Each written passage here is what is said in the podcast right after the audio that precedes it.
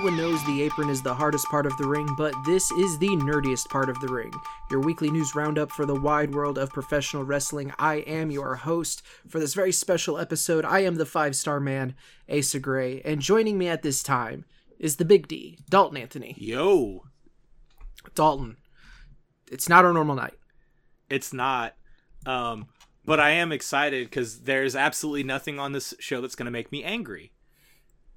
And There's really not. and, This like, a- there are some things that I'm a little miffed about when I look back at like my match of the year and stuff, but like for the most part, like this is a happy show. You're I'm so happy you caught me on a Monday night to do this because like it's we're just talking about shit we like for once. Which like we, We always talk are. about things we like, but like there's usually stuff that happens that's just like, oh, we have to get through this so I can do the things that I like or talk about the things that I like or that we like. Right. So this is our if in case the title of the episode didn't give it away, this is our 2023 favorites. This is the stuff that stood out to us that we enjoyed the most in professional wrestling for the year of 2023. It's our year year end review. And before we get into this stuff that we loved, I thought this would be kind of fun to go through the list of champions for AEW and WWE and just kind of compare where we were at the beginning of the year and where we finish things up. So just so you know, um Mhm.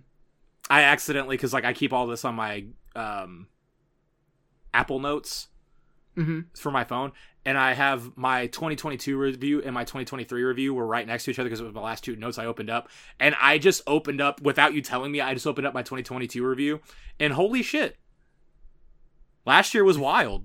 Well, not, There's some crazy stuff. 2023 was wild, but like shit, so was 2022. Yeah. So, uh, the AEW World Champion was MJF. December January 1st, 2023. January 1st, 2024, it was Samoa Joe. It would there was only one title change in that. Of course, Samoa Joe winning the title uh, from MJF back in December at World's End on the last day of the year. Uh, the Women's World Champion was Jamie Hayter. We ended, we began 2024 with Toni Storm, timeless Toni Storm, being the women's champion. There were five changes in 2023. Uh, the international champion was was Orange Cassidy. The international champion is, Is. Orange Cassidy, but there were three title changes to get us there. Uh, the acclaimed were the AEW Tag Team Champions at the beginning of the year. Uh, Ricky Starks and Bill Big Bill were the tag champions to end the year with three changes in between. Uh, the Trios champions were Death Triangle. Remember them? Yeah, Poor Pac. Poor Pac. Uh, and then finishing out the year as the Trios champions are the acclaimed and Daddy Ass. And there were three changes there. Uh, the TNT champion was Samoa Joe. Current TNT champion is Christian Cage. And I believe this was the most changes in the year with nine. Da- yeah. And yet, because it was Wardlow, Hobbs, Darby, uh, and then Luchasaurus Christian, Copeland Yeah, that's- Christian. That was this year So- where all that happened. Yeah, it all kind of bounced around. Uh, the TBS champion at the beginning of the year was Jade Cargill. Uh, and then two changes later, it we were ending things up with Julia Hart. Uh, FTW champion was Hook to Hook. There were two changes there. Uh, and then the Eddie Kingston was the inaugural Continental champion. Uh, rapid fire ROH World Claudio Castagnoli to Eddie Kingston for the ROH World title. Uh, one change, Eddie beating Claudio.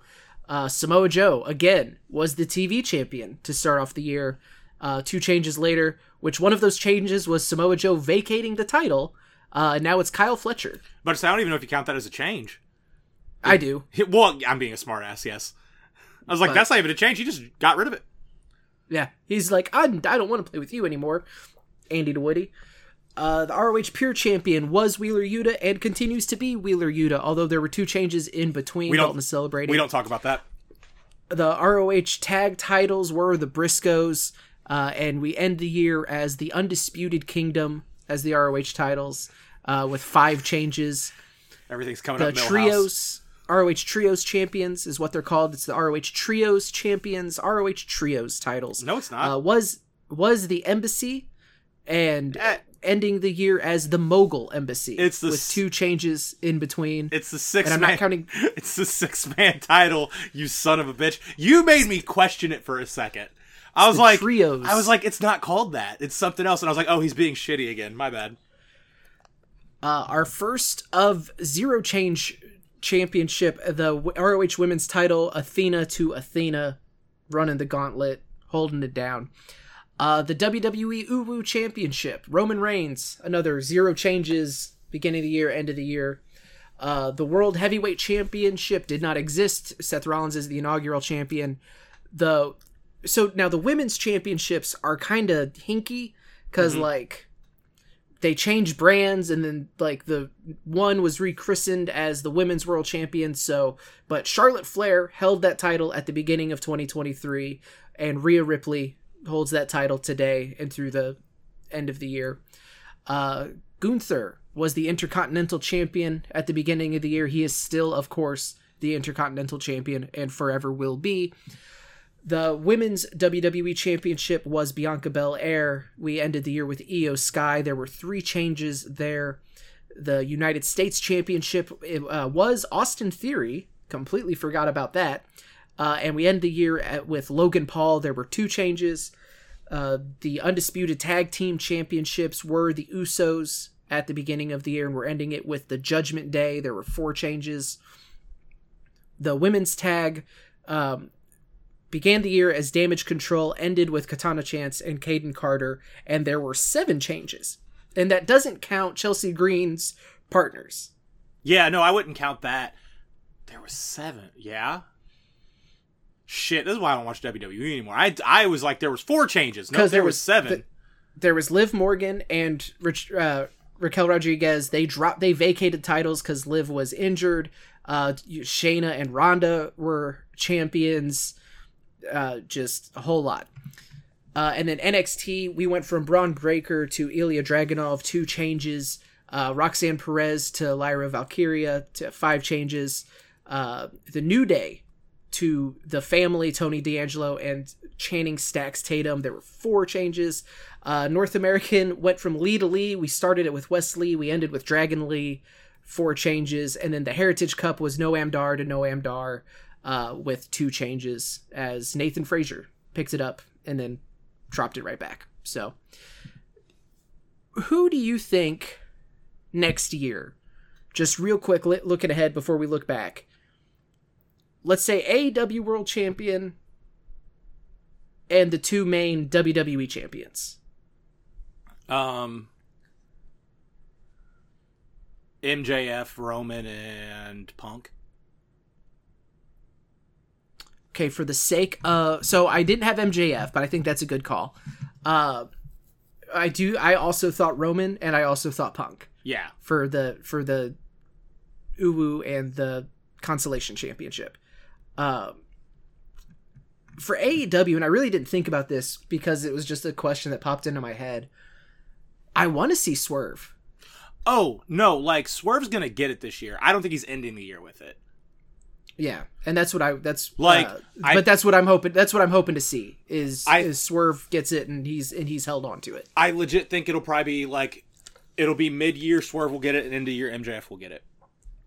That's what I think will happen. And then 2025 will be the big MJF Adam Cole feud for the um AEW championship. Not say, not saying they're not going to have matches until 2025, but I'm saying like we'll get the small blow off to all of this and then one of those guys is going to go for the belt. And then that person's going to win it and then that's whenever they reignite the feud. Cuz I mean they gotcha. they tried doing that with Punk and MJF. Whenever Punk won the belt during Brawl Out in 22, like he was the devil. So like it was literally like we had like dog collar match 4 months with like none them two not interacting with each other at all because that's also whenever MJF like took his ball, so that would have been like 6 months. MJF took his ball and went home, quote unquote. And then he came back as the devil and it was like, "Oh shit, we're to re we're to call back to that feud. I think they're to do something similar to that where we have a couple of matches at MJF once they're both healed. Big match. Whoever wins that's to go for Swerve. I legit think that if Swerve passes a belt, MJF will be the person to take it off of him. Um, if MJF stays in AEW, which he's going to, I'm pretty sure. Um, and then yeah, That's what I see happening. So I think it's going to be MJF. I don't I don't see anybody that's beating Roman this year. I think they're literally going to run it into the ground, like his his reign. Yeah, And that's the thing. That's the good thing about Roman's. that's the good thing about Roman's reign right now is that like it's still drawing for him. And it's one of those things like if you would have told me four or seven years ago, like back when we started podcasting about wrestling, and you were like, "All right, cool," don't even tell me the name. Because if you'd have told me mm-hmm. seven years ago it was Roman, I'd have been like, "Well, that fits," but like, really, that's what we're doing. If you would have told me there was a three-year title reign that is going to be one of the most compelling things in wrestling for the whole time, Mhm. I would be like, "That you're fucking stupid. That's not a thing I ever want to see." And it's like, no, but it is. Like I, if if Roman's on a pay per view, I make sure to catch that pay per view. Oh, see, and I'm I I am not I don't have that same level of shine on it. Like at this point, it's a little long in the tooth, but it's only because his matches are so are so much the same. Yeah, but like, Good match, bloodline interference, one spear. yeah. Okay, cool. Um, Um, But I, the- we the- we joked last week about The Rock coming back and totally stealing Cody's moment, mhm. but like, it is gonna be bigger for Cody when he does what The Rock couldn't, and that's beat Roman Reigns at WrestleMania. yeah, or like, I just don't know what you have Cody do at Wrestle at this WrestleMania. yeah. Um, is there any like? No, I don't want that because someone's gonna have to be heel, like him versus Jay. But like, I don't want that because like one of them's gonna have to, and like they've done so much goodwill with Jay recently that I'm like, yeah, but you also don't turn Cody. Like it's weird. I still think they're doing Jay versus Jimmy. Oh, I mean, yeah, that's where they're going with it. Um, but yeah, I'm just trying to think of somebody that it would be worth Cody to have a match with. Not saying there's no big names for Cody to face, but like, it Could be Drew. Yeah, and that was the second one that I'm like, Drew versus Drew versus Cody would be a really good match. Um, yeah, it's just one of those where it's they really are like writing themselves in a box of just like, but yeah, no, back to to Roman, my main point, like. I have genuinely loved his entire title reign. There is very few things I have completely disliked. Yeah, are his matches very samey? Yes, but if I equate seeing Roman in 2023, 2024 to the same of seeing Def Leppard in 2023, 2024. He, they're gonna play "Pour Some Sugar on Me." They're gonna play "Photograph." Like they're gonna play all the songs that I love, and I'm gonna enjoy the ticket that I paid to go watch them live. Same thing with Roman Reigns. He's gonna do the same eight songs, but he mm-hmm. does those eight songs so goddamn well that I am cool with it. Cause you know what I really like? Those eight fucking songs. And he is a master at those eight songs. And Wow. and I like here's the thing. This is a very this is an audio thing. You guys did not get to see Asa's face when I like made that that metaphor. And I'm genuinely proud of the fact that I made him smile by shoehorning Def Leppard into this uh into this best of year. Somewhere Axe Allward is smiling. he doesn't know why. Yeah. Uh, where do you want to start? Because this is this is the best of 2023. We've got a bunch of different categories that we're kind of break down, and again, this is this is just our list. I'm sure there's stuff that we've missed. Um, Well, here, I had a like some Uh, of the responses that we got. I like completely was like, "Oh, that is fantastic," uh, and I just it completely slipped my mind. So Well, here, let me help you out because um, I am not taking up the last 15 minutes talking about all these action figures. So, as little intermissions in between, I'm going to tell you top five of an action figure I bought. We're going to start with Wrestling Miscellaneous. This is quick. I don't have to talk about them a lot. Here it is. this is um, not WWE or AEW figures. This is there's a lot of third party companies this year. Um, so this is my top one, two, three, four, five. Yep, I got five. All right, here it is. Um, Pow- Five? Oh, go ahead. Five, Five? Oh, dude, they're all five. All five. and there's one, two, three, only four sections though. I didn't do women's figures this year because I didn't buy a lot of them. Um, but my miscellaneous uh, Power Town coming in hot with the, their ultimate or their uh, ultras. Um, top two is Hanson, uh, Stan Hansen and Brody, Bruiser Brody. Those two figures are amazing. Um, love those. Uh, Legends of Lucha Libre, Boss Studios came out with their line last year, but we just got like their version of basics. Um, and uh, Ultimo Dragon. That figure is super good. Cool. If you're at, if you have a GameStop by you, uh, do me a favor. Go ahead and go in. I'm willing to say they have one or two of them on shelf. You owe it to yourself to buy that figure. Um, and it fits in pretty close to WWE like scale. So if you want him to hang out with the Rey Mysterio from WCW, that motherfucker's gonna fit. Um, major bendies. Uh, I got my first bendy last week because it was on a whatnot stream, and uh, I got Brian Myers merch table one, and it like it's on card. It was signed, but he made it look like the old uh, San Francisco's toy makers uh, ECW toys, like the packaging, which is his favorite toy line. It's a really cool figure, and it's signed, so it's really neat. Um, and it's really hard to find miscellaneous toys that aren't AEW or WWE, so that works. And then uh, number one is Storm Collectibles Minoru Suzuki. Uh, Storm Collectibles does such a good job making figures, and every like we get maybe once a year we get a couple of wrestling drops, and we got Minoru fucking Suzuki this year or in 2023, and that figure rules. Um, but yeah, that's my miscellaneous, and uh, I'll I'll sprinkle in the last three in between. Gotcha. Uh, so that because Uh, I, I don't want to take a lot of time doing toys, so if it, if I do it in between, it'll be easy. That's fine. Let's start with Breakout. Awesome, start with yeah. Breakout Wrestler of the Year. Um, this is so when when we were talking about what categories we wanted to do, I didn't want to call this most improved because like I don't necessarily know that like especially my list. It's I don't know if they're necessarily better than they were last year, but it's the year that they've had is better.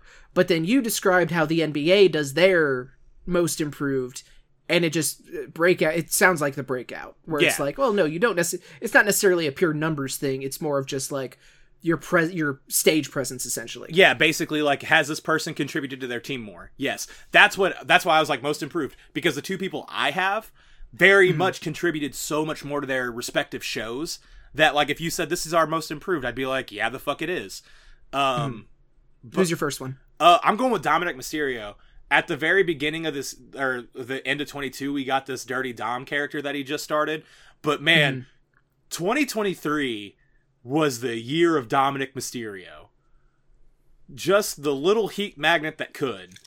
Um, yeah, he did. He did such a good job. Literally had one week where he main evented Raw, SmackDown, and NXT, and I think he's the only person to ever do that. Like, that's dope as hell for him. Yeah, that rules. Uh, I have several because, like, as the more I thought about it, because we joked last week of just like, oh, there's an obvious pick. So I'm gonna do some honorable mentions, rapid fire. Uh, Mike Bailey. Mhm. I feel like he started popping up even more places. Like his name was brought up in so many other places. Plus, like his appearances with Impact, TNA. Uh, that was super exciting. Um, Timeless Toni Storm. This is the year that again she's had. She's not like a rookie. She's No, not yeah. new, but like the character work is unrivaled. Just she's killing it. The Wendi Richter "I'm gonna fuck you up" moment Oh, so Just- good. so funny. Uh, her presentation, the presentation that they've put in with it, plus like her just killing that character has been great to see. Uh, and then another one that I do think has shown a lot of improvement, as well as just his presentation, has been great. And I think 2024 is going to be a huge year for him. Uh, Trick Williams yeah. his his entrance music continues to get me hyped. It even has that like weird reverb from like shitty car speakers Mhm. that hits. I love it. Who's your who was your uh, other one, Dalton? Um, and this was the other one that I'm just like, no, it's obvious. Julia Hart. Yeah, This is- that. She was my she was my number one with a bullet. Yeah, it's one of those that like she's been wrestling more and more. So like immediately that puts you pretty high up on this list because she went from not having a lot of matches to being like, "Oh, she's a singles champion now." And like honestly, she's not having bad matches. Her presentation is so dope, which I mean, you're cheating in a sense because you're with the House of Black and like they just have the dopest like entrance. Um, That's just an aesthetic cheat code. yeah, like it is, but she makes it work perfectly for her. Um, her match, like, and again, her match with Abaddon uh, last week or the week before, or whatever, that like even sealed it more for me. And it came in right at the end. That's why we were just like, you can't do a best of yet. We still have one more pay per view. Um, If we would have done this two weeks ago, we wouldn't have been able to talk about how our AEW champion is Samoa Joe. Uh, Right. Which man, 2024 is Spoilers. 2024 is wild. Um, but yeah, no, Julia Hart did such a good job stepping it up and like as a manager with House of Black and even as a singles, like super great. Um, so that's uh, like I wanted this category strictly so we could talk about Dominic and Julia. It just gush, yeah. Yeah. Uh, so I actually didn't even have Dominic on my list just because like he finished out 23 so strong mm-hmm. that it's just like, yeah, no, this is about where I would expect him to be. Oh yeah. Like we talked about it last year of just like, no, we could be t- eh, if they play it right, we could be talking about Dominic at the end of 23 like we were talking about Sami Zayn at the end of 22. I was just about to say that. which he didn't quite get there to me. Like just because they didn't let him like he didn't have something as important as Sami Zayn had to work with. and it's also super but important to know everything he did, he crushed. Yeah, and also like Sami Zayn, like twenty plus year veteran versus Dominic, who's still in his first like ten years. Like Right. there is something to be said about just the experience levels. Because like if someone said they have Dominic Mysterio in their top wrestler of the year, I would be like, oh, I mean he is the most entertaining. Which at the end of the day, like I can't argue that. Like Yeah. he is hands down one of the most entertaining people in wrestling today. Um, And- but yeah, Again, this is all just our personal like this is who Yeah. we thought was favorite. This isn't we're not saying they were necessarily the best, but just this is this is who stood out to us as some of our favorite stuff. Um, and then the other, the last two honorable mentions before I think another really big one. Um, and all three of these are people that have obviously had careers up until this point, but just the presentation and the character and the focus finally clicked, and it now it feels like everybody else is seeing the shit that we already knew. First off, Christian Cage yeah, the character work that he's doing now is absolutely untouchable especially and i would i would put it up against any other version of christian. Like nwa tna undefeated Street, christian coalition the clb uh peep squad one more match. This is so good. Uh and then swerve strickland. Yeah. just the the feud with Adam Page was a star making program and hopefully AEW follows up with it but otherwise his 2023 is undeniable. And then my other number one pick uh, is LA Knight.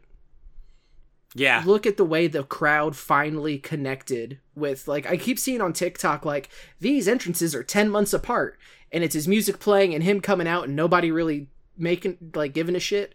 And then it's hit the LA Knight and the crowd just going absolutely berserk saying his name with him to the ring the yeah the just it, it the packages finally come together and this Um, is another one though that like man WWE really needs to capitalize. Yeah, so this is a weird question, you may not know it off the top of your head. Did we have the segment where Bray like fucks him up in front of Taker? Did that happen at the beginning of this year? Because if it would have happened, it would have happened at the beginning.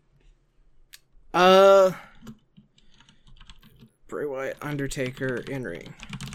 Because I think it was. I'm pretty sure because that's how he started. Because he we started the year with the uh, the Yeah, January 23rd, 2023. Yeah. So that's how he started his year. And not saying that being in a segment with Bray was bad, but like that whole feud and that whole story did nothing to put LA Knight over. And he like got past that and then was able to become LA Knight within and by the way, not it didn't take him all year. It took No, him yeah. like it took him like 3 months. like by the time after Mania season was over, he was like, "All right, and now it's my turn." Um, and he took that ball and ran with that. Um, which is cool to see. I just I I like looking at how people start there because like yes, Dominic Mysterio, like we said last year, because I know we talked about it. Um, because he had just did the whole like mommy just sla- or mom just slapped mommy bit, and I don't know why that's still one of my favorite things ever. But like, we were I remember talking about it being like, no, Dominic Mysterio could have the exact same thing happen that Sami had to him, where he starts with goofy shit and then turns that goofy shit into the, the most fun things we watch, and that's exactly what he did. Um, but like LA Knight like started almost at the bottom of just being like, nope, your job is to put over Bray because we need him over. Like, we need to reestablish him. We're gonna do it at your expense. Um, and then like build from there. Um, and he he didn't build from like he like Fortnite built from there. He was just like the whole time to get it back, and he did in big form where he was main event in a Blood Money show with uh Roman. I almost said Taker. Ooh, that was weird. um, but yeah, no, LA Knight's a big one too. Yeah. Uh, next up, let's talk pay per view or event I only got of the year. I got one for each company. I Uh, do too. One for each major company. I don't have Impact. That's that's a you moment if you did that. No, I I mostly just stuck with I was like shout out to Backlash. Uh Oh, because yeah, that was just a great show in general. yeah, and it had and I know we'll talk more about it. We'll talk more about it here in a little bit. Um but yeah, I have I have one for each. um. I'll let you start since I started the breakout. Uh mine was Wrestle Dream. I thought that was what top to bottom like such a great show. Mhm. Um the it had Kingston versus Shibata um uh Kojima, Statlander yeah, Kojima, and Punk. Julia Hart. Um, uh, I don't. I need to have my notes pulled up. It was the first Swerve Strickland Hangman Page match. yeah, Uh, it had uh, FTR and Aussie Open. Like that match ruled. Just this was this was probably my favorite of the year for AEW. I just confused Forbidden Door and Wrestle Dream. Whoops. Forbidden Door was also very No, no, because you were- um, you were saying matches- had probably You were saying matches, and I said Kojima Punk, and I was like, wait a minute, nope, that was not that. That was Forbidden Door. My bad. That was on me. Um, no, Wrestle Dream was really good, and yeah, no, like there was a lot of the first Swerve Hangman match was insanely good. Um, yeah, no, I'll let you keep talking about it. I'm sorry, I interrupted you to be wrong. No, you're no, you're good. Uh, it had the Bryan Danielson versus Zack Sabre Jr. match, Whew, that was real good. which was one of my match of the year contenders. Spoiler alert. Um, it just it was such a it was such a great show. It like and I liked the idea behind it of the you know the um the tribute nature of it and just this is i like I, I know people give him shit for it but like i genuinely enjoy when tony khan just does shit because he thinks it's cool. Yeah, and because he is a huge wrestling nerd. So like this whole pay idea of a pay-per-view was because he's a colossal wrestling nerd and it worked in my favor greatly Yeah. Um, my AEW show of the year is going to be um, All In. Uh, very historic night. Uh, some of my favorite matches of the year came from this one. Um, Mhm. it had like barring all of the bullshit that happened before or before and after it, like it was a really solid show. Um, Punk and Joe was really really good. Like it did feel a little underwhelming to have MJF and Adam Cole in the main event, but they had such a good match, and I just really that was also around the peak of I was enjoying the story they were telling. Um, Yeah. but yeah, no, I loved All In as a whole. Um, yeah, and then for WWE, it was WrestleMania Night One. I that that was mine too oh cool. Well, I'm happy that we're matching up on a couple of them. Um, Yep. Night Two was cool and stuff like that was neat, but like man, you had Dominic Ray going back to Dominic Mysterio. You had um, Rhea Ripley and Charlotte. Like you had the main event as um, Sa- owens and Zayn versus the usos Yes, which you're gonna laugh even harder about in a, in a little bit because I couldn't come up with that off the top of my head. But like night one was so stacked that like honestly, if I didn't watch night two, I was not gonna be upset by it. I think I because I was in St. Louis, I was in St. Louis with a friend that night, and she has never watched wrestling before, and I was like. She had just moved into her apartment up there, and I was like, "I will hang out with you in your apartment, but I have to watch Mania."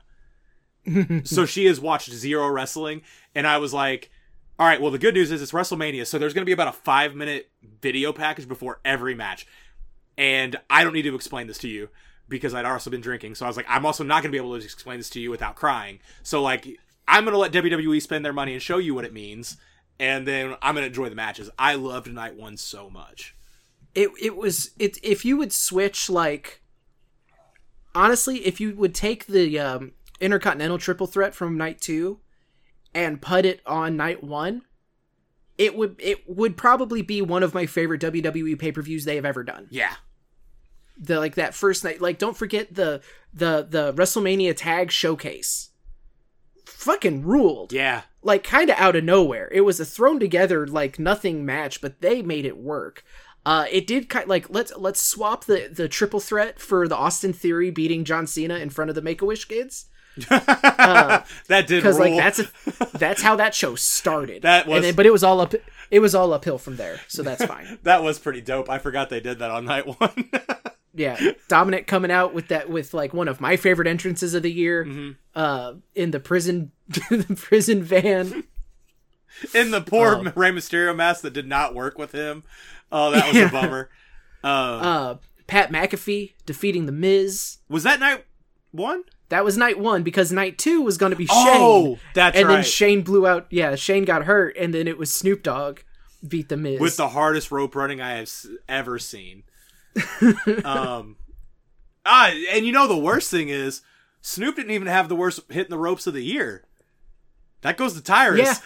Yeah. That- oh God, We're not doing. I need to change my moment of the year. Hang on. Snoop Dogg doing something better than the NWA World Champion. Um, yeah, no, night one was super solid, and I Yeah. think now would be a great time to go back to wrestling with articulation. Um, we're gonna go over to WWE Elite really quick. I'm gonna quick run these because again, you didn't have buy any of these, so you don't know. Um, I'm gonna go with Scott Steiner from Elite 105. I'm gonna go with um, the SummerSlam pay per view wave. They always do a build a figure wave. We got the dopest Dolph Ziggler figure just in time for him to get released. So I'm happy we got that because also it's the Dolph Ziggler Elite. I'll, I'll buy those every time. Um, oh, but you only do one of each person. Shut the fuck up. Um, we got Ken Shamrock in the in the Target Legends wave. I bought two of actually I bought three of those so I could fix the old Ken Shamrock, and I, they made two different versions of Ken, so I needed both of those. Um, so I have three Ken Shamrocks in my uh, collection. Did you know he's only was in WWE for like three years? I have three versions of him. Um, Yeah, so one for each year. yeah, yeah, makes sense. Um, Ruthless Aggression Line gave us a Shelton Benjamin from 03 or like 03 04, like whenever he faced Michaels, who I was fiending for that whenever he signed a Legends contract or whenever he signed his contract to get back on SmackDown like in 2016. I was like, give me a flashback figure. And they waited till right about whenever they released him to make me, that for me. And then my number one elite's going to go to Defining Moments. We that got reintroduced to uh, the elite line, and we got Defining Moments Mankind from the Hell in the Cell. And that figure is the one that comes with like the head where the tooth is in the nose, and they molded the tax on the back of the shirt. Um, super great elite. Uh, I love that level of attention to detail. yeah, I like again. If I would have been thinking, I would have pulled all of the number ones up to show you because they're all mm-hmm. right there. I'm not about to stand up and grab them though, because I also just recently rearranged all this shit. And Well, hey, you know what you could do?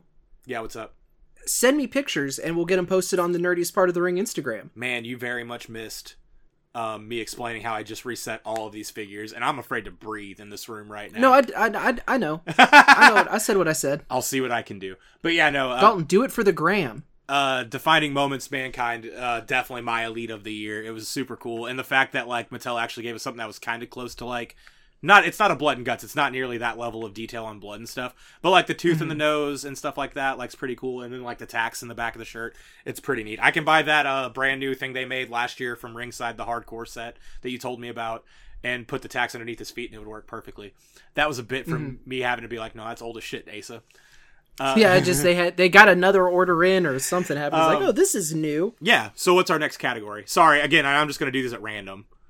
Uh, let's do best feud slash story, Okay. and I gotta find mine too because this my doc I did not do this as cohesively as I Did I not put this down? have. I did not type a category. I know what my answer is, but I did not type a category out for that. Shit. What? Well, I'm assuming one of yours is going to be Sami Zayn and the Bloodline. Yes. Because again, this will Because- I'll, I'll treat this like pay per view, where it is my favorite AEW and favorite WWE, and nothing compares to Sami Zayn and the Bloodline. Um, it went all through 22. They paid it off in 23. They were still kind of teasing it throughout 23, like giving us bits and pieces here and there. Um, and it was so good. And again, we're all very aware how Roman Reigns matches are going to go. But for one night, for one solitary night in 2023, they made me believe that Sami Zayn was going to walk out that bitch with that belt. And they did, and part of the reason that they did such a good job is they acknowledged that it could happen. They had the dude that won the Rumble, who it's like, no, this match is going to be me versus Roman Reigns. They had Cody Rhodes come out and just be like, I want to face you. So if you win, it's me and you, and let's go, and it'll be great. They didn't try to just, you know, sweep it under the rug, kind of like how I feel like they did LA Knight yeah. in that Saudi match, where it's like, hey, he's your number one guy. Cena calls him out specifically, but we're ending the show with the Cody Rhodes Roman Reigns stare down that we may not even get at this point. Um, but yeah, it the the show in Canada just oh, it was so good. The Yeah. moment where you see him start the swing at Roman at the Rumble. That was Rumble, wasn't it? Yeah, that was Rumble. When he tur- when he turned, it Okay, was the, it was the beginning of 23 because that's basically 23 to Mania or Rumble to Mania was the full like implosion of the bloodline. Yeah, and then this, but like the the implosion, the fallout from it, even though that did not stick the landing like I was hoping it would. Like I still looking back, I don't dislike it as much as I did initially. But like Jay costing Jimmy, I thought was dumb. Him just going back to the bloodline, even though he's been entertaining, like as You- kind of the the court jester. You mean Jimmy costing Jay? Yeah, I got it backwards. As soon as I said it, I realized I fucked it up. You're good. um like i didn't love that and nothing has, nothing roman has done has been as interesting since the Sami stuff even like his feud with jay i haven't liked as much as what he's done with Sami Yeah. but yeah that was such a good story and like the good fallout of even jay coming to raw and just being like hey everyone kind of hates me because they should but Sami is just such a good person that he's like no no i'm vouching for him and same thing with like cody You've got Sami Yeah. and Cody who are like, no, he's cool, and everybody's just like, okay, I won't murder you, except for Drew McIntyre, Yeah. who is just like, no, fuck you.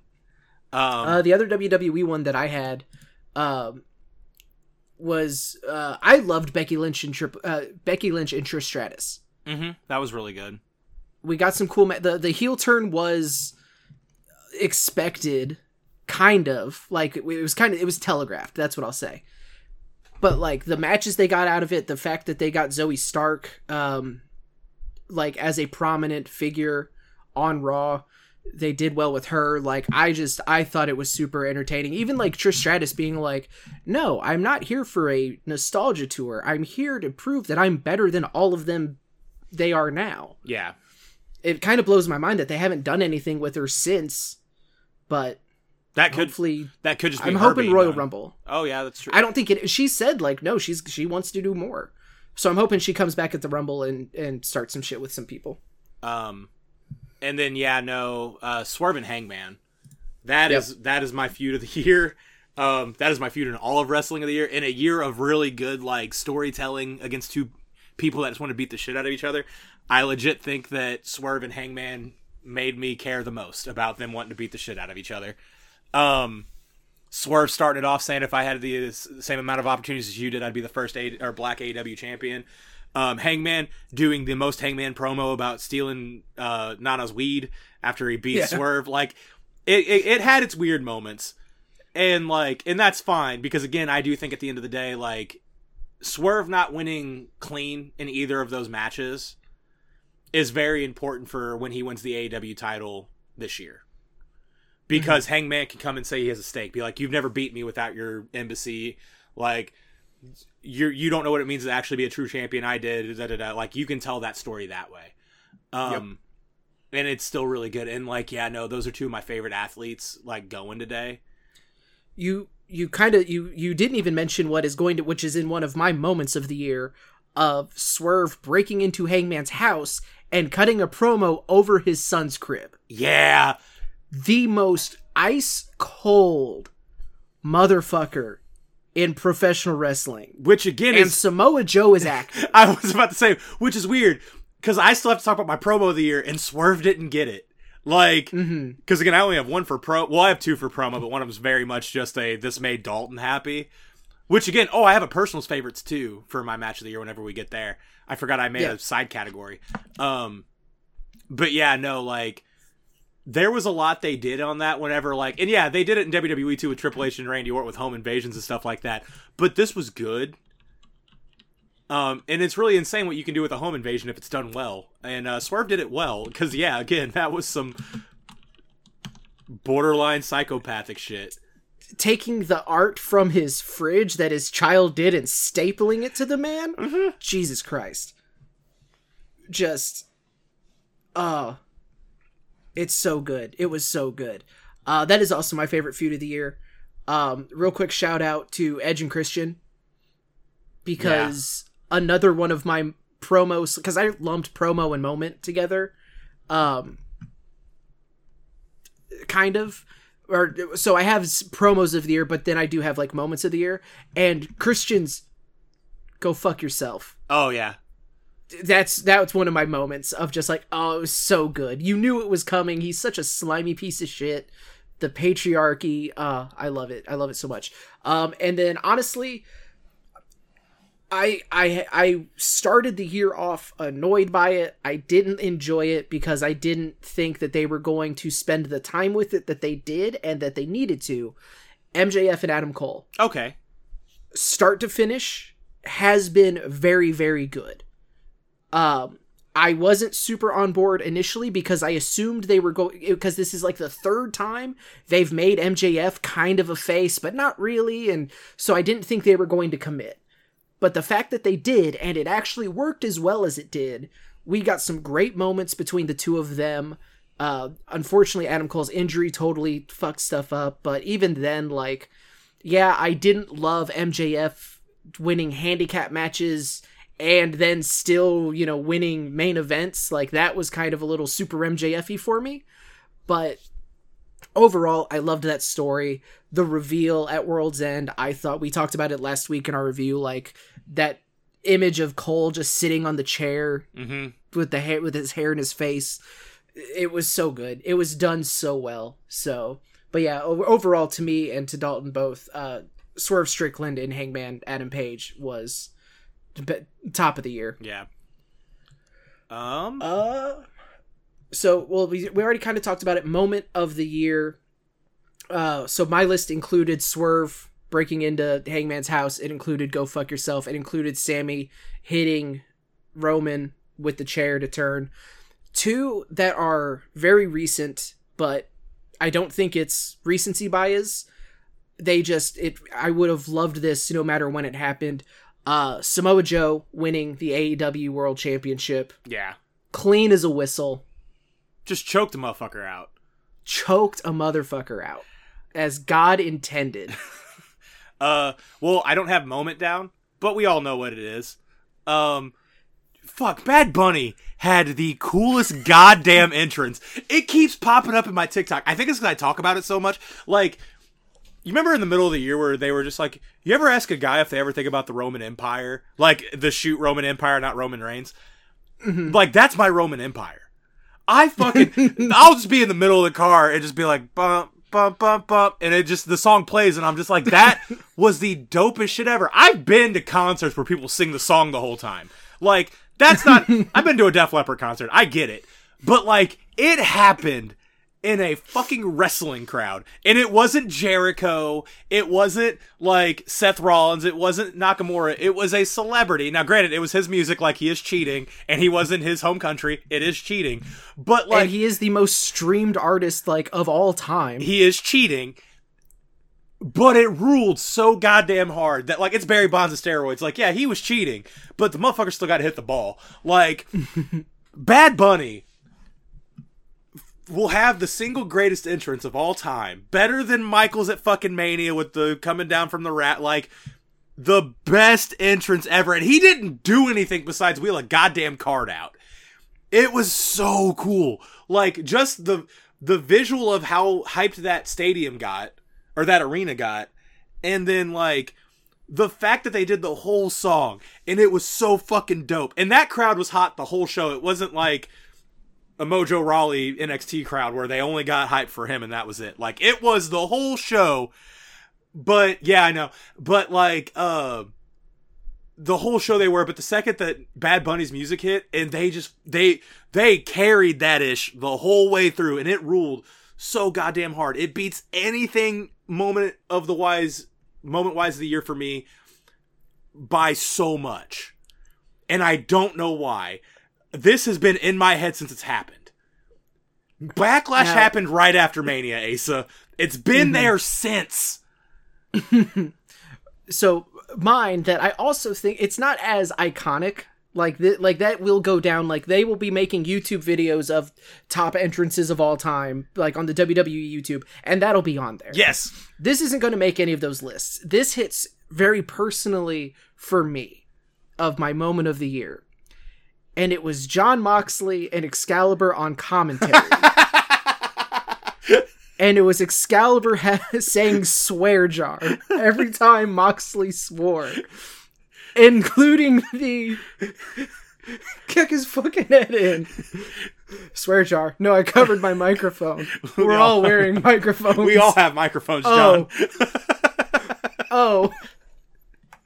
Just it it broke me so much. And it was because it was very reaffirming at how important commentary is. Mm-hmm. Because I to pull the curtain back a little bit uh, and get maybe a little too real for the podcast, I feel that I don't contribute enough in a weird way. Like, cause I, I, I, in my, my dumb brain is like, oh, you only do commentary. It's not, you know, it's not that serious, bro. But then, like, you have people like Bryan Danielson and Jon Moxley who treat it with the respect and treat wrestling with the respect that it deserves to be. Yes. You also do that, like- yes. No, I- that's not what I'm looking for. I don't Uh, give a fuck if that's what you're looking for. That's what I'm going to say. but But, the- yes, go ahead. But so Moxley getting that hyped up and that excited about watching his friends just kick the shit out of people. Yeah. And like, I, it was so much fun to watch. And then, but also just Excalibur in the in the very much like AEW dark swear jar. That's the one Swear time jar. that I'm okay with that kind of behavior. Because at least Mm-hmm. there was good commentary happening alongside it. Whenever it's just Taz being like, you know why they call him Big Bill? Well, his name is Bill and he's freaking big. Like, that Okay, also, second place for moment of the year like, he's his name's Bill Bill. and he's freaking big. Like, yes, but whatever. it's mock, because like again, there the gravitas is there of just like swear jar. and It's just like, yeah, because we just had a grown man yell at a predetermined sport. Fuck that guy. like, like it was. Yeah, that was really good. Um, Oh, that was Wrestle Dream too. Yeah, I think so. yeah, because that was I'm pretty sure that was Zack Sabre Jr. and uh, Danielson yeah. because he did commentary for Claudio and Barnett, hmm um, Wheeler Yuta and. ah, fuck, I can't remember. That might have been Was it Shibata? It might have been Shibata. Uh, Fact check me while I keep talking. And then Danielson and Zack Sabre Jr. But he did such a good job putting all of those matches over without being professional, which is really like. So I've been wrestling for five. Oh, it was Kingston Shibata. Kingston Shibata. Uh, it was Yuta and fuck. It might have been Garcia.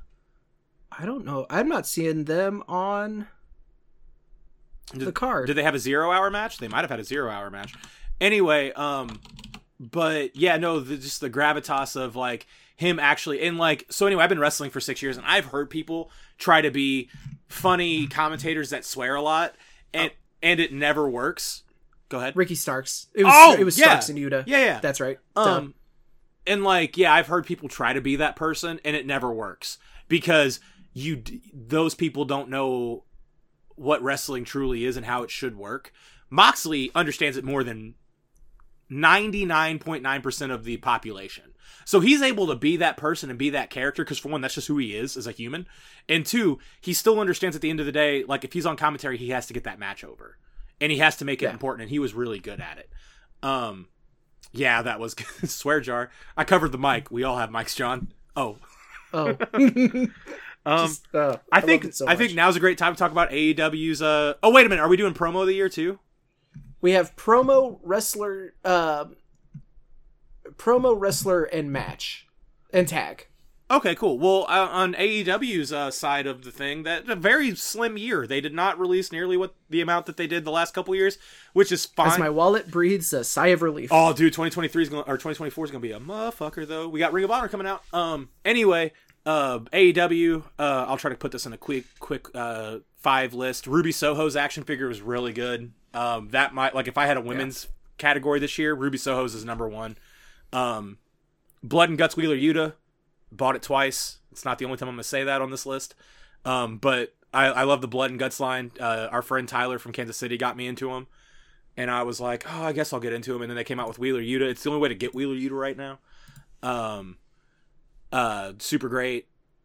Uh, ringside exclusive, uh, very nice, very evil Danhausen. One of the better soft goods I've seen on a wrestling figure in quite a while. And the box itself is cool because he's like doing the cape. That's what I was going to point out is because this is one that I also got, and I love the packaging as someone who does inbox. Mm-hmm. Yeah, the it's like him revealing himself Yeah. as like you know he's selling knockoff Rolexes Yeah. on a New York street corner in 1988. Um, and then It's awesome. Um, I have the Blood and Guts two pack from the dog collar match, uh, MJF and CM Punk. Ah, man. I get that not a lot of people like bloody action figures, but they did it correct with this time. Like even the dog collars themselves, like the toy, like the accessory, it's so good, and I love those figures. Those are like a couple of prominently displayed figures, and then my AEW figure of the year, which is very funny. Again, a figure I bought twice is the Supreme CM Punk it took them a lot to get a normal CM Punk made correctly, but when they came out with it, they came out swinging like a motherfucker. And the good news is it's still at Walmart. Uh, I suggest if you're a wrestling fan and you like action figures, you need this Punk. Um, don't buy two of them like I did. You just need one, but like it's super cool. It's the only. Uh, Brian Meyer said on the res, uh, Major Wrestling Figure podcast, it's super important. It's the only figure in CM Punk history that you can actually do the pose with his hands crossed because of the shoulder, the butterfly joints. Now, granted, that'll get broken next year whenever the Ultimate comes out, but as of right now, that Supreme is the only one you can do that with, and you can do the go to sleep perfectly because it comes with the hands. Like, it's a really, really good figure, and I have both those poses because I bought two of them. Um, That's cool. yeah. So anyway, I like that. They, I like that they have that. yeah, Uh, tag team of the year. Uh, this one was rough for me just because it, there wasn't a lot of like standout tag moments. Like, and I know I'm saying that as night one of WrestleMania was main evented by Kevin Steen and Sami Zayn, or Kevin Steen. Jesus Christ, that was a good one. I'm surprised you didn't say El Kevin Owens Generico. and Sami Zayn versus the Usos.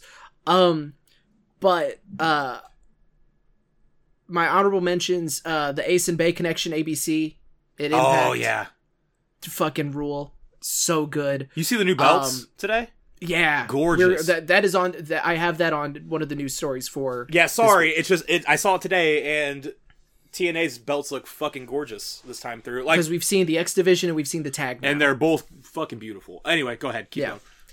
um, Judgment Day Yeah, is like a stable that's kind of cheating, but like No. they've been one of the most entertaining acts Asa, in wrestling. The the Judgment Day are also on my. I have three. They're number two. nice. Yeah, Um, and then MJF and Cole.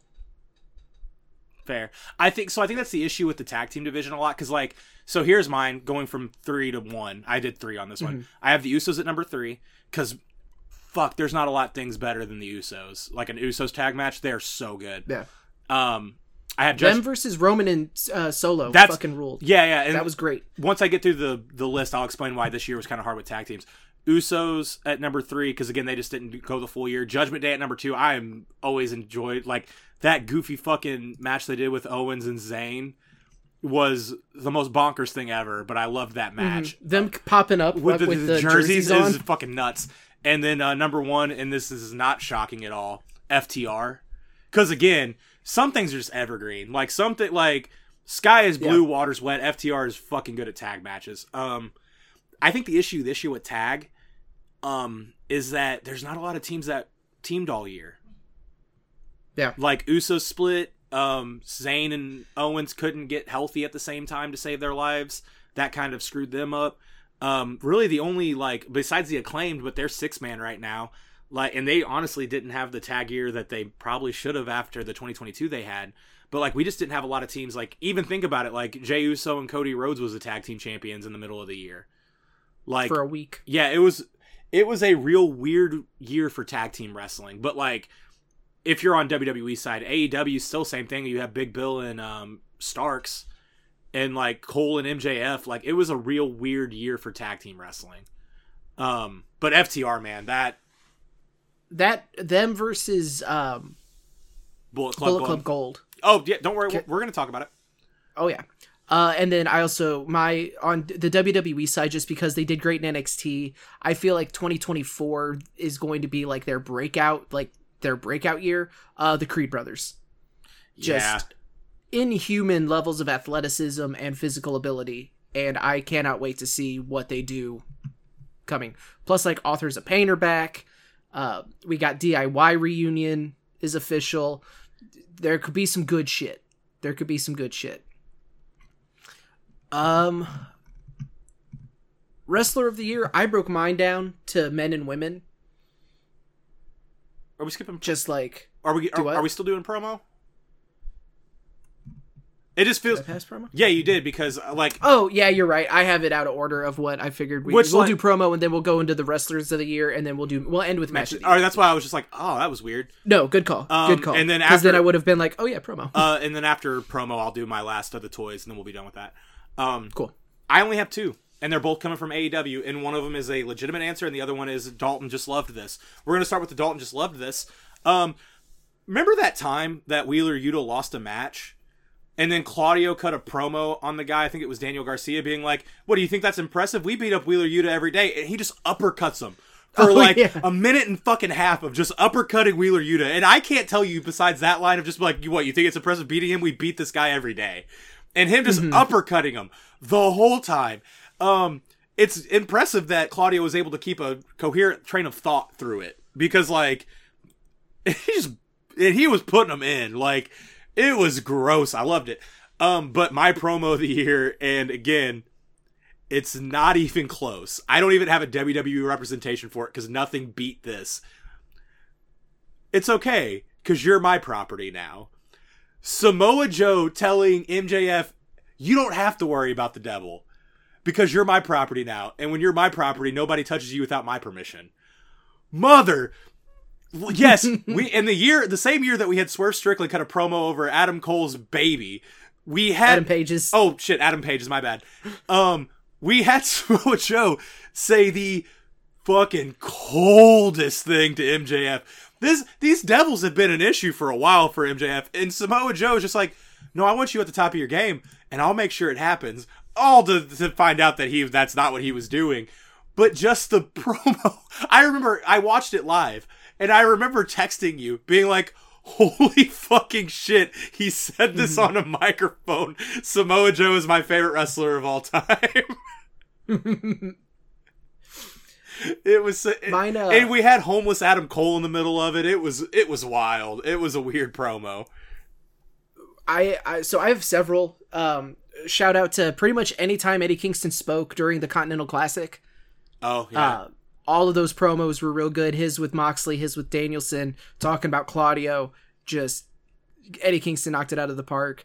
Um, Alex Coughlin's promo that he did after the G1 oh okay. Yeah, yeah. where he talks about like his uncle who was a huge wrestling influence to him died and he didn't go to the funeral because he stayed at the dojo to train he didn't get to see him win his first championship he didn't get to see the first piece of merch and just like him talking about why he belongs there and like the respect that he was not shown from the company just having to be like a replace like it was so good it was so good. Because it was one of those like oh this like this is real. Like these are real feelings crossing in uh in the best kind of way.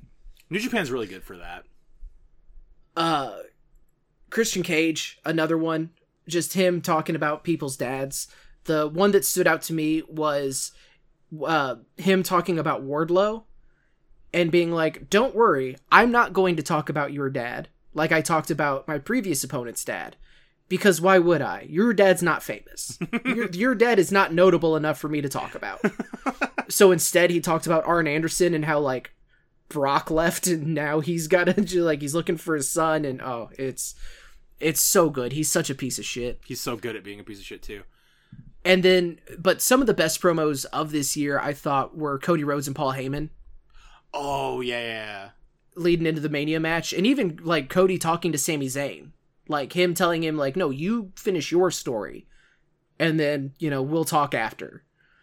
Like those were really good. Um but I got to give mine being Gunther just absolutely bodying the Miz. yeah. That shit was gross, Uh, but it made those matches so much better. yeah, that really did. Uh, But yeah, the Smojo one is also is just also I I was watching it live, which is rare. I don't watch wrestling. I usually watch it on playback a lot. and just I watched it live. I was like, oh, I came in on a spicy one. Um, Yeah. so we're gonna round out wrestling with articulation. Um, at around the right time that we'd be doing do it during a normal show. We're gonna do the ultimates of the year. The WWE Ultimates were hands down my favorite action figures of the year. Um, I did not buy an ultimate this year, thinking, man, I wasted thirty five dollars. They all fucking rule. Uh, the Usos were kind of lame, but they just came out with the Jimmy Us uh, Elite that made me fix that one. So now I like that set a lot more. I love buying DLC for my action figures. Um, anyway, back to the top figures um, of the year for the WWE Ultimate. Um, I'm gonna start from the bottom and go to the top. Um, I'm gonna go to Amazon Taker with the Gobbledygooker set. Uh, not the Gobbledygooker. That figure is fucking stupid. Um, I'm very upset that I spent seventy dollars for a debut Taker Ultimate. Uh, no, I'm not because it rules that hard, and it came out at the same time as the Brother Love Elite, and those two. It's so fucking cool. Um, then I'm gonna go to uh, Target had a exclusive uh, Rock. We got like 1999 The Rock in Ultimate form. He comes with a tracksuit that you can take on and off. Um, so that was super cool. You, I was able to do a lot with that figure. It was a great figure as is, and there was a lot of cool things I was able to do with customs with it. So that was super helpful there. Um, Coliseum collection uh, came out with a banger right at the end of the year. I got this right before Christmas. Uh, Roddy Piper from the LJN inspired. I did have to do a shirt swap on it, but even without the shirt swap, it's perfect. It's 80s Piper without the long hair. It was like whenever he had the shortcut during the Manias and it's just such a if you're a Piper fan, you need it. It comes with a cloth kilt. It's super dope. Um, and then the last two, I I'm very conflicted on Mhm. what number one is because one is legitimately one of the greatest figures wrestling figures of all time, but I like the one that I like more. So I'm gonna two is gonna be one of the greatest, greatest wrestling figures that ever came out. Um, Ultimate regular Ultimate Wave uh, Seth Rollins. It came with that super like stained glass uh, kind of looking uh, entrance robe. It came with three really um, emotive Seth Rollins faces. Um, it's an ultimate, so it has really good articulation. The gear is very awesome. Um, it is legitimately one of my favorite wrestling figures ever made. Unfortunately for that figure, it also came out whenever Ruthless Aggression era RVD came out from ECW's One Night Stand, and that's probably one of my favorite pay per views of all time from 06. And it was the cash in gear. The only thing it was missing was the briefcase. I l- legitimately can't believe they didn't do that. But um, that RVD Ultimate is like, whenever he re-signed, there was a couple of gears I wanted. That was one of them, and they gave it to us in an Ultimate. I was super worried I wasn't going to get it because it was a Walmart exclusive. I got it like right away. Uh, but yeah, I love that figure, and the Ultimates as a whole have been like, and this was the same year that like Razor Ramon came out. Um, we got a new Bret Hart in all pink. Like the Ultimates had a great year, and I had to narrow it down to five. And even then, I'm just like, oh. But there's other great Ultimates that came out. Like Rick Rude had an Ultimate come out in that Coliseum collection with, and Jake the Snake. Like those two didn't make it in. We got Muhammad Ali, um, in boxing gear and ref gear that didn't make it. Like there was a lot of cool Ultimates that came out. The Usos came out. Those were cool. Minus like I think I just got a bad batch. Um, and then the Jimmy just kind of fell flat. But like there was so many good Ultimates that came out this year alone. We got an 0-2 Brock Lesnar that was super fucking dope. Like Ultimates killed it this year. But that wraps up wrestling with articulation. Now we can get to the big guys, which is good because um, we got an hour in and I still got to make spaghetti. So we're not fucking b- blasting through them. But Asa, what's our next category? Uh, women's wrestler of the year. I've got two for each. Uh, WWE. It's got to be IYO SKY and Becky Lynch. Um, Rhea Ripley and Charlotte Flair. Spoiler alert.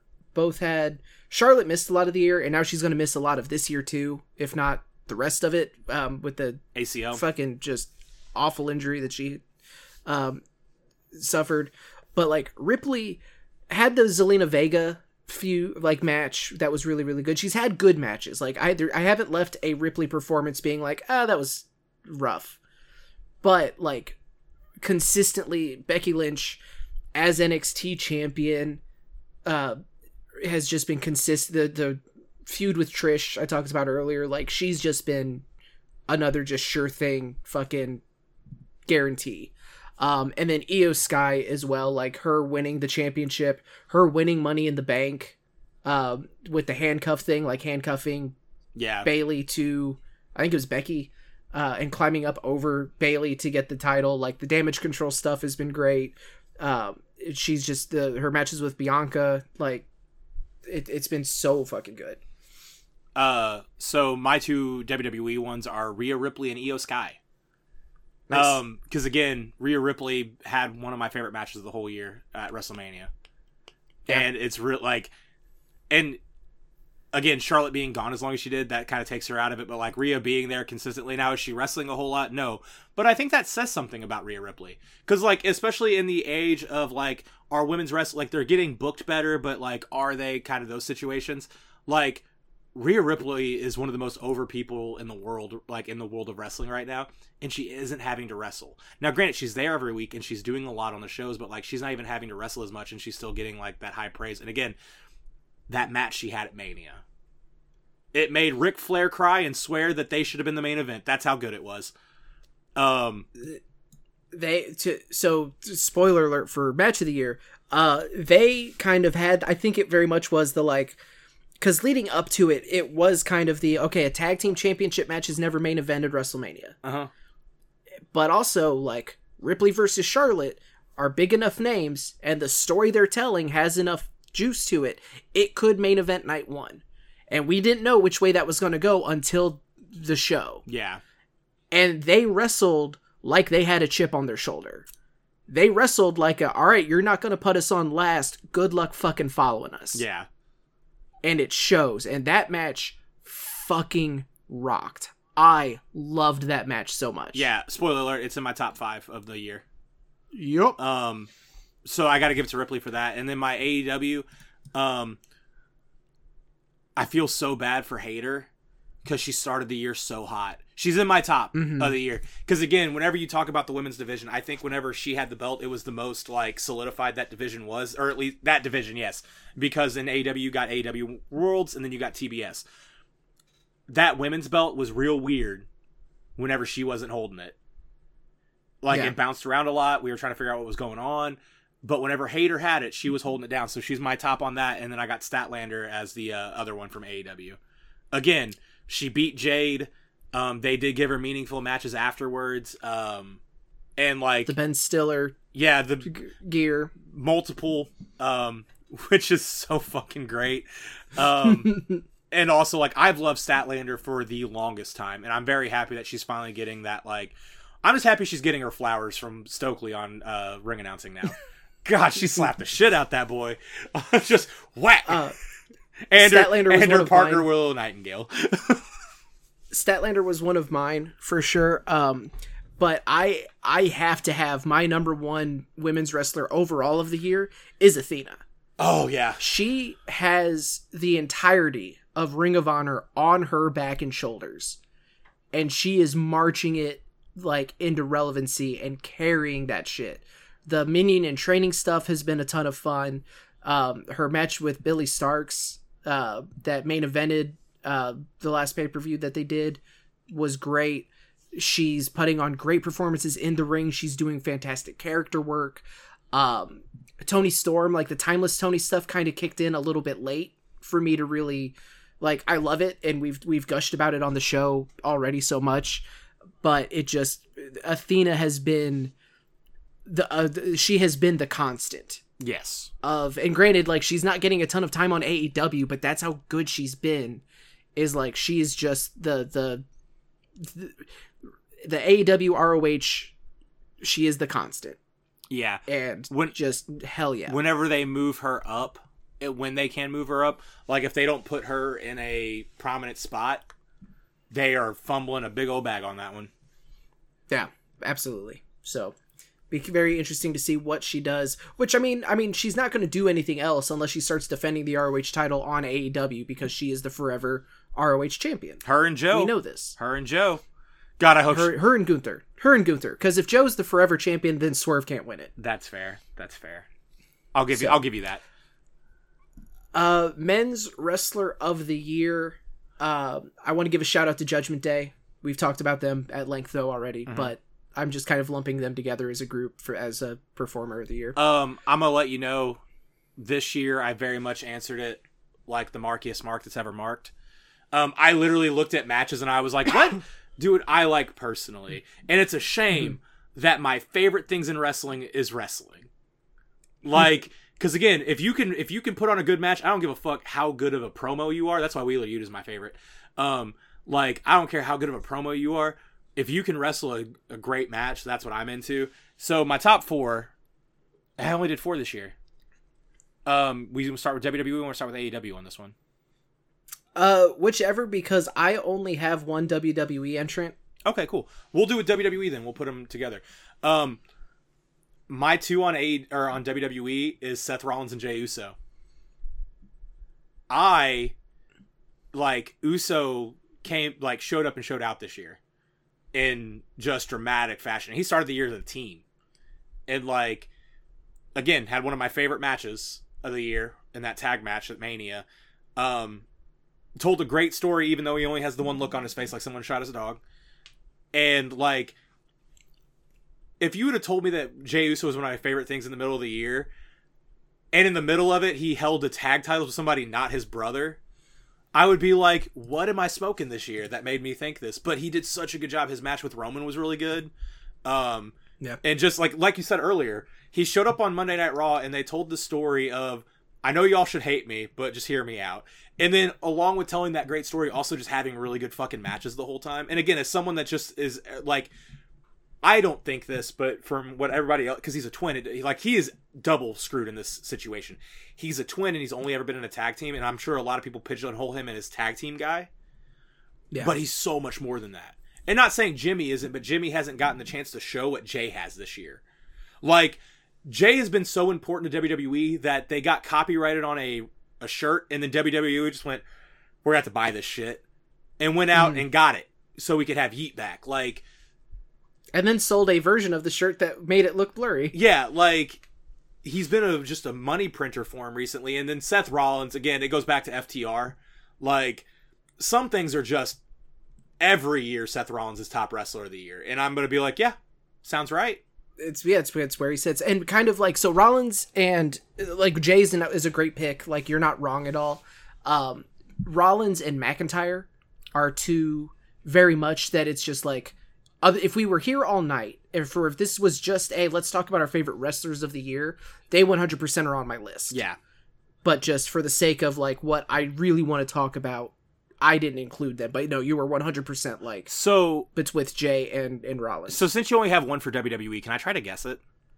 yeah, Gunther. and it, it- yes. All right, cool. Because I was with just like, a bullet. Not only is he my favorite wrestler of WWE, he is my favorite wrestler of the year. it's a he Uh, had a great year.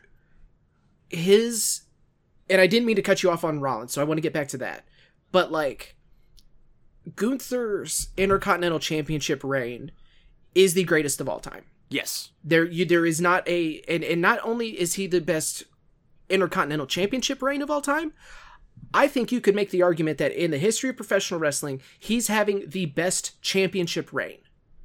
Because when you look at Gunther versus Roman Reigns, Mhm. What can you say about Roman Reigns matches? It's it's like you said, he's playing the hits, but you know exactly what you're going to get Yeah. to a T. Ref bump, bloodline, one spear, suddenly he's not hurt anymore. Yeah. Roman retains. Gunther wins matches with it, not even with the same move. He'll he'll put someone in a sleeper. He'll hit him with a power bomb. He'll win a match with a chop. Yeah. Like who else can win a match with a chop? Fuck, Big Show couldn't It's even do fucking it's fucking Gunther. Yeah. And on top of that, like sometimes Imperium gets involved, but not often. Like when was the last time that Vinci or Kaiser like cost someone a match? Yeah. I mean, it's a great pick. Um, and again, he's had. I know he's going to be in at least one of your favorite matches of the year, Yeah. and like you could make the argument that he should be in more. Um, his his matches with Miz, like which, and I'm a bigger fan of the Miz than most. a lot of people. Yeah. So I mean, that like that, but like even the people that don't like the Miz had to admit, oh, this program with Gunther fucking rocked. Yeah. like this was great. Uh, the the triple threat at WrestleMania Night Two, He had Sheamus and McIntyre was one of the better triple threats I think we've seen since Joe Daniels Styles. mhm, he had a really Like- really good series of matches with uh, Gable too. Yes. Like- yeah. It- and he works so well with a variety of opponents. People that hit hard and are as big as he is with McIntyre and sh- the matches with McIntyre, the matches with Sheamus, the you know the wrestling more mat technician against people like Gable, the sports entertainmenty style with people like Miz. The dude is like I can't believe how much I didn't like him two years ago. It makes me so happy. I need you to know how happy it makes me. I still don't like you know that his sh- that his shtick, especially more then. And again, I get this is a crazy oversimplification of it. Was just like, yeah, uh, you let me hit you as hard as I can, and that's my character. Like that kind of I wasn't on board with.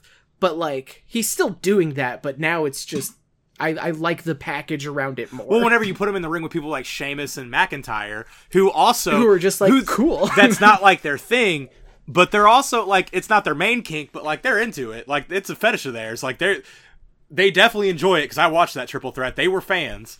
Um, yeah, for sure. yeah, So yeah, I he it's not even close. Like it's true like and that and because again, I've got MJ the year that MJF has had is undeniable. yeah, The the gauntlet match with Danielson, um his matches with Cole at uh All in. In, the even like I know I kind of shit on it, but like the the handicap match with him versus the Righteous was entertaining yeah, like I enjoyed it for what it was. Plus the character work of him going from, you know, just a piece of shit to oh, he's our scumbag. Like he had some great character growth yeah. that I think he probably had the best character growth of anybody in wrestling this year, I would think. That's yeah, that's a fair, that's a very fair statement. And then like you, Swerve. oh yes, Well, you, you've got you you let, go back. So I want you to finish talking about uh, Rollins. Oh, no, I kinda cut just. Rollins. Just again, Rollins had a Seth Rollins year. Hey, we need a m- good match with this person. Rollins. Hey, we need a main event for this because Roman's not here. Rollins. Hey, can you just put the company on your back um, while being like one of the top guys, and we'll give you this belt that you, we're gonna need you to make important because like we're not gonna put the actual work into it. Rollins. While your back is broken. Yeah, like Rollins. Hey, can you make Shinsuke seem relevant again? We, I, it's like the 80th time we tried that. Well, who can we make do that? Rollins. Like he's anything you can say about Gunther, you can say about Rollins for the most part, and use it like. But he's been doing it longer. Where like I was gonna say like yes, Gunther is a Swiss Army knife of wrestling. Gunther has a match for anybody he's working with, and it's gonna be fucking great. But I can say the same thing about Rollins, but he's been doing it for a lot longer and a lot higher position. Um, and I think that's why like Rollins is always in my top of the year. Like he is, I fuck was he last year? Give me a really quick second. Let me check. Rollins might have been. Rollins was in my 2022 as well because it was Moxley, Rollins, Reigns, and MJF. Um, just I, man, and it's not the same. I'm not using the Def Leppard analogy again, but like there is just something like he's my comfort wrestler a lot of the times is Seth Rollins. Because I can watch a Seth Rollins match, and even if it's with somebody that's not as like is gonna, he's not gonna have that five star classic with that person. It's gonna be watchable. Like it's gonna Yeah. be it's gonna be a solid match. Um, and then yeah, my AEW representation, it's pretty obvious who it's gonna be: Swerve and Hangman.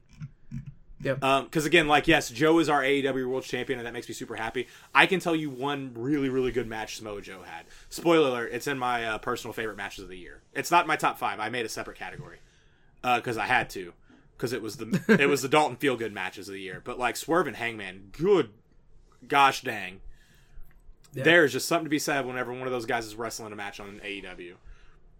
Um, especially when it's with each other. Wrestle Dream was amazing. That fucking Texas death match was uncomfortable in all the right ways. Um, those two had a killer year. Um, Swerve on the uprise and Hangman kind of on the downswing of it.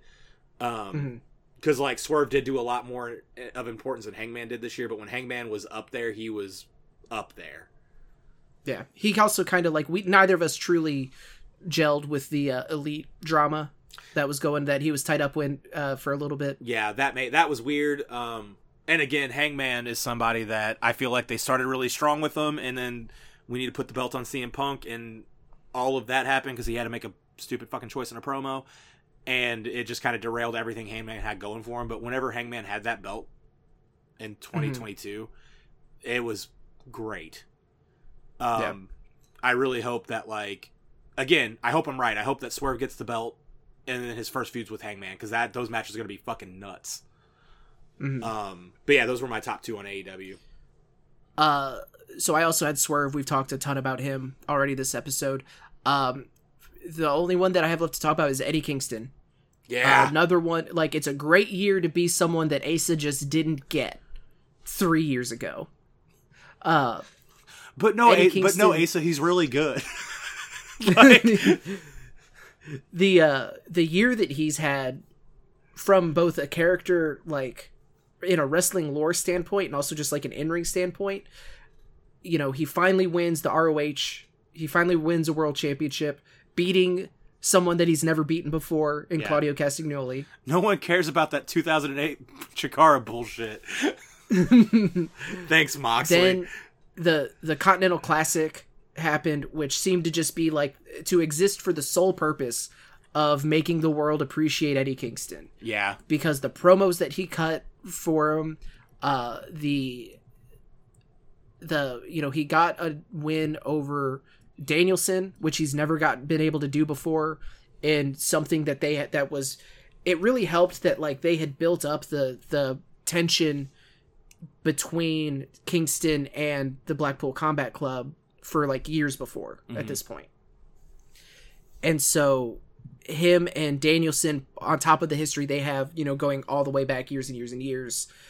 He finally beats Danielson and then at World's End he finally beats Moxley, another person that he's never beaten before to win the tri- the American Triple Crown like I, you know, say what you will about the Continental Championship and yada yada yada it was a great moment. This was another thing that I had in my moments of the year list was Eddie Kingston winning that triple crown, finally getting his flowers. Like, I don't know if we ever see Eddie Kingston as AEW World Champion. I think we should. I just I don't. But there's a lot of things in wrestling that should have happened. yeah. And like honestly, him winning the Ring of Honor title, that's probably gonna like. I I also want that to happen, but if it doesn't happen, we can at least say that. Yeah, this is it is very much a like something you can point to is just like yeah, Eddie was the fucking man. Yeah. in this moment. So, uh, but yeah, Eddie Kingston, Swerve, Joe, MJF, It was it was Hangman. It was a good year for a lot of wrestlers. Danielson. Like, Yeah. it's one of those things. It's like it's. I mean, you don't. The the wrestler of the year award for whatever, like the Wrestling Observer, is the Bryan Danielson award. So I mean, yes, obviously he yeah. had a fucking year. But he was also injured a lot. Like again, whenever we talk Yeah. about match of the year, spoiler alert: Okada Danielson isn't on my list, and that breaks my heart yeah, because it, it was so it was so underwhelming. And granted, man broke his arm in the middle of it. Yeah. So like, sure, fair. uh, I gotta watch the Wrestle Kingdom one still.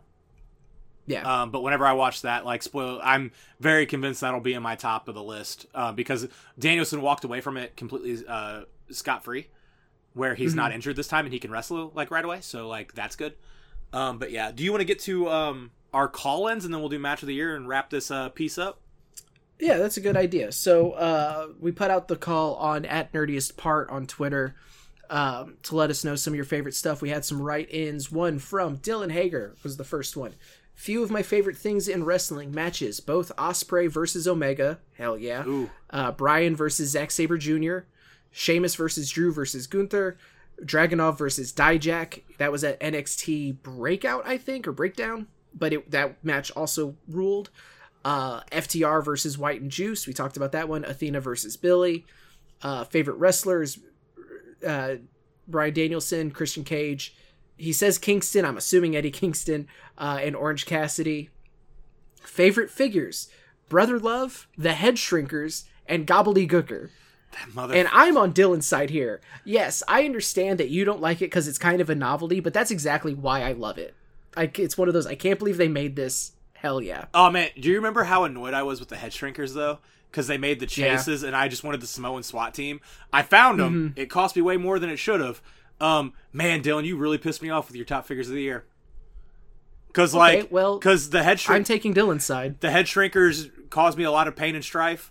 Um, and that Gooker figure, man, I'm looking right at it because like, I don't, I don't have it on my shelf at all because I don't have space for that. I because you can't put it in anything but the egg. Just a Mhm. random ass turkey. God damn it, I love you. It Dylan. belongs on a pedestal in the middle of your room, like a centerpiece. Um, there's a, the the box actually has a thing for the accessories that is the pedestal to put it on, like the Survivor yeah. Series box. I'll put it up so you can see it. Mm-hmm. But yeah, no, um, yeah, and then Dylan has some local stuff to shout out. The Academy versus the Premier was a ton of fun. Oh, God. very much enjoyed that. I've never been so nervous for a match before. WrestleMax being back, also awesome. Yeah. loved that. Like being a part of it as well uh, is great. KLD and has built something truly special there. Um, and next show, February twenty fourth. Hell yeah! Talk about that later. Uh, Gary Jay versus Masato Tanaka at St. Louis Anarchy. Talk about That was one that I was so bummed to have to miss. yeah. uh, Billie Starkz versus Miyu Yamashita. Uh, Shazza being here full time. Shazza McKenzie, of course, moving from Australia to America uh, and settling down in St. Louis, which is cool. Yeah. Uh, Laney becoming one of Glory Pro's top stars, also awesome. Uh, Asa's backstage interview with Mance Warner at the last show and with Laney and GPA in October. Uh, that was very much just a I'm going to introduce Mance Warner's like, what are you going to say to me? And I'll just react to it. And I told him, and it was like, all right, let's go. And it was like, hey, you got a big match. And He's like, no, no. Mance, Mance doesn't have matches. Mance has fights. just like, oh, yeah. Like, he started going. I was just like, fuck yeah, this rules. That's what a professional's like. And then the one with Laney and GPA was them like kissing after their match had won. I'm just like, uh, excuse me, I'm sorry. That was Yeah. fun to do. That was a lot of fun. And thank you for the the shout out there, Dylan. You are the best fan in professional wrestling, and I will not be taking There's questions. there's only one. Who, who's Vlad ever beat? Um, Oh God, no, we're not doing that. Uh, another one, another person who is incredibly special to us, uh, Michaela. Uh, favorite match: Drew versus Sheamus versus Gunther. Hell yeah, Michaela. Uh, favorite moment was the Bray Wyatt and Undertaker interaction, which that was, this like, year. Yeah. that was this year, and that was super cool to see, and also like kind of sad given everything you know with Bray passing, but Yeah. it was it was a very very cool moment. Uh, favorite thing, not WWE related, but CCW related. Dalton was walking around the ring, and I had just got done taking a picture of him, and I looked up from my phone, and he was like, "Don't look at me." I'm a dickhead, man. I really hate how mean I am sometimes because it just It's fun to watch. It really just pops in my head, and I think because like you've we've been friends for like ten years, and what's the first thing that pops in my head? It's always the shittiest thing. It's never like the nice thing, and it just oh yeah, I remember that one. I told a guy that his Uh, tattoos came from Tony Hawk Pro Skater One. I was I think some of my best insults came from this year. I was on one all year. Favorite wrestlers: L.A. Knight, Jay White, Jey Uso, Christian Cage, and the Young Bucks. Hell yeah, Jey Uso list. on another one. That's that makes me feel good. good list. Uh, other favorite thing: Prince Nana dancing and Roderick Strong's Adam yelling.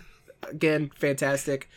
Uh, thing that made me cry: Bray Wyatt, and I cried for three days thanks to that video package. Yeah, I rewatched the video package like two weeks ago, probably, Yeah. and it was just like because it just popped up on like my YouTube recommendations. It's like, yeah, this was really well done. It was not a great year for wrestler deaths. Yeah, I uh, lost- It, it, it was a rough year. I lost a Briscoe, a Wyatt, and Terry Funk. Fuck 2023. Like, ugh. Unfortunate. Uh, next write in is from Carlos Rodriguez Nerda Day from the Apron Work pod- podcast. We got to do Uh, something with them again. we will. There's no doubt. Uh, okay, very excited about this. One of my favorite things is the resurgence of WWE with the end of the old guard finally, and Triple H rally getting a ch- really getting a chance to spread his wings. It's going to be an interesting 24. 100% Kevin Dunn also being out is going to do could make some very interesting uh, presentation things. On the AEW side, God, how good was the Continental Classic? The whole tournament was great and a great intro to the American audience. Having the king, the king of the bums, Eddie Kingston, makes so much sense, especially given his history of studying All Japan Pro Wrestling. And finally, Will Ospreay's 23 was ridiculous, Yeah. arguably two of the best matches this generation with Omega at both Wrestle Kingdom and Forbidden Door 2. Uh, Osprey is someone that I can't believe neither of us said, but like undoubtedly. And Oh, now yeah. that like we have an opportunity to watch more of his stuff since he is going to be with AEW full time moving forward, I cannot wait for that. Uh, and then our final write in before we have to burn through our uh, match of the year is from friend of the show Rebecca Valentine. We did the interview with her, um, and she was kind enough to to write to me on Discord. Let me pull that up. I forgot that I already had Discord open. Uh, favorite wrestlers were Orange Cassidy and Jon Moxley. Uh, favorite moment was Statlander coming. Uh, one of the favorite moments was Statlander coming back, and one of her favorite moments was the the "He's gay" chant for Bowens that I had completely. Oh, yeah. like that is such a great call for a moment of the year uh, of him being in the ring with uh, Harley Cameron. Yeah. and she's like, "Oh, you know, you're into me," and he's just like, "No, I'm I'm taken and I'm gay." And then the crowd starting a positive "He's gay" chant. Yeah. Just oh, I that was such a feel good moment of just because wrestling fans can be real fucking shitty. We have seen it happen personally. Unfortunately, Yeah. so. Um, and so for that to the way that for that to go down the way it did was really really fantastic. Yeah, I forgot about that. So thank you, Rebecca, for remember reminding us of that moment. All right, match of the year. Uh, Dalton, hit me with your with your comfort matches. All right, I got three of them. Um, and this is honestly just, again, watching people wrestle like is something that I find a lot of enjoyment in, and whenever I can tell they're enjoying it, or they're just like fucking dialed in. Not even that these are the best matches of the year, but this is just one like some that I'm just like, no, these motherfuckers were on their shit, or they were having the time of their life. Um, Samoa Joe and Punk at All In Yeah, and again, knowing what we know now, like those two just decided that they were gonna again, they were playing their hits. yeah, And they again, it's two people that have such a storied history. As much as I love Ring of Honor, like it was super cool that we got that in Wembley, and it was as good as it was. Like it was such a good match. Um, yeah, it's a shame that we got the video clip of him blading because he just decided to go whole ham sandwich on his forehead. Um, I loved that match. Uh, Moxley versus Kingston at World's End. Um, again, y if you listened to last week's episode, you heard me saying I can't get over how much Kingston wouldn't stop fucking smiling. Like those two guys had a great time in that match. Um, and then again, we, we kind of touched on it a minute ago. Um, Mark Briscoe versus Jay Lethal right after uh, Jay Briscoe's passing. Um, it, again, it goes back to the the Brody Lee show from a couple years ago, right after he passed away, and just like the the fact that Mark was able to do that in such a short time of Jay, his brother, like and this was his actual brother, his actual brother passing, and those two having the match that they did, and it was it was such a good match. Um, and I know it meant a lot to both of those guys because again, Jay Lethal and the Briscoes have a very long story history, and it being Jay's brother, like they didn't have to do that, but the fact that they did, and the fact that it was as good it was, and they made it the main event of that night's show, like it meant a lot to a lot of people, and it was a really good match on top of it. Um, and I, I I'm hoping that we have a big Mark Briscoe year this year because again, I told you whenever we watch World's End, Mark Briscoe needs to be the person to take it off Kingston. Because again, it's gonna be it's gonna be hard to take the belt off Kingston.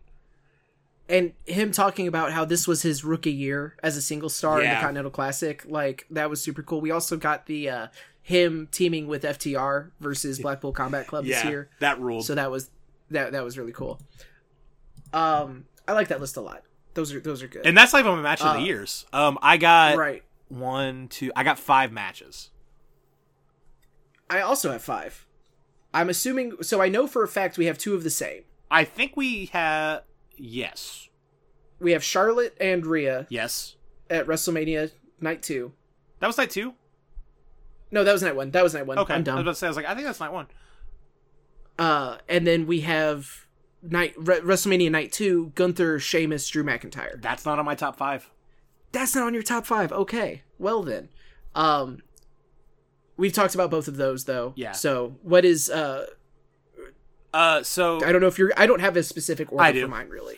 um, Okay, MJF versus Danielson in the Iron Man match.